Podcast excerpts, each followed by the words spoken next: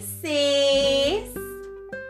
I'm your biggest fan, and I created this podcast with you in mind. Sis, I hope that you woke up grateful today.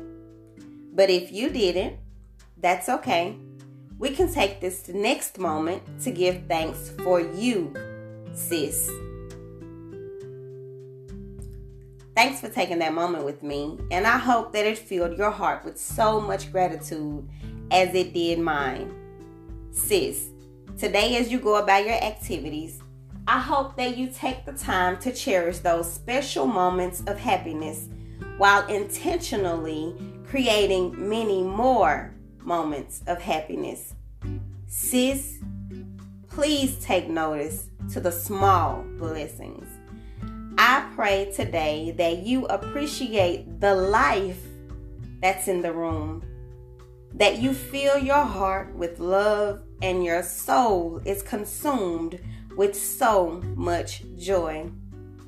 I pray that you take a moment to be grateful for the laughter that shakes the walls, the memories that linger like sweet nostalgic treats, and the beautiful space that you hold in this universe, sis.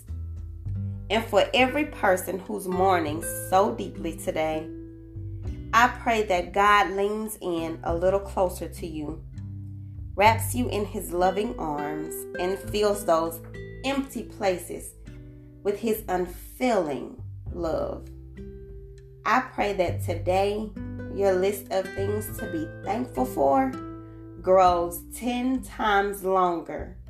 And sis, just so you know, you're on my list.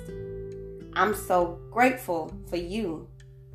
Thank you for the space you so boldly hold in this lifetime. And sis, don't you ever forget. I'm your biggest fan. All my love, Whitney. Talk soon.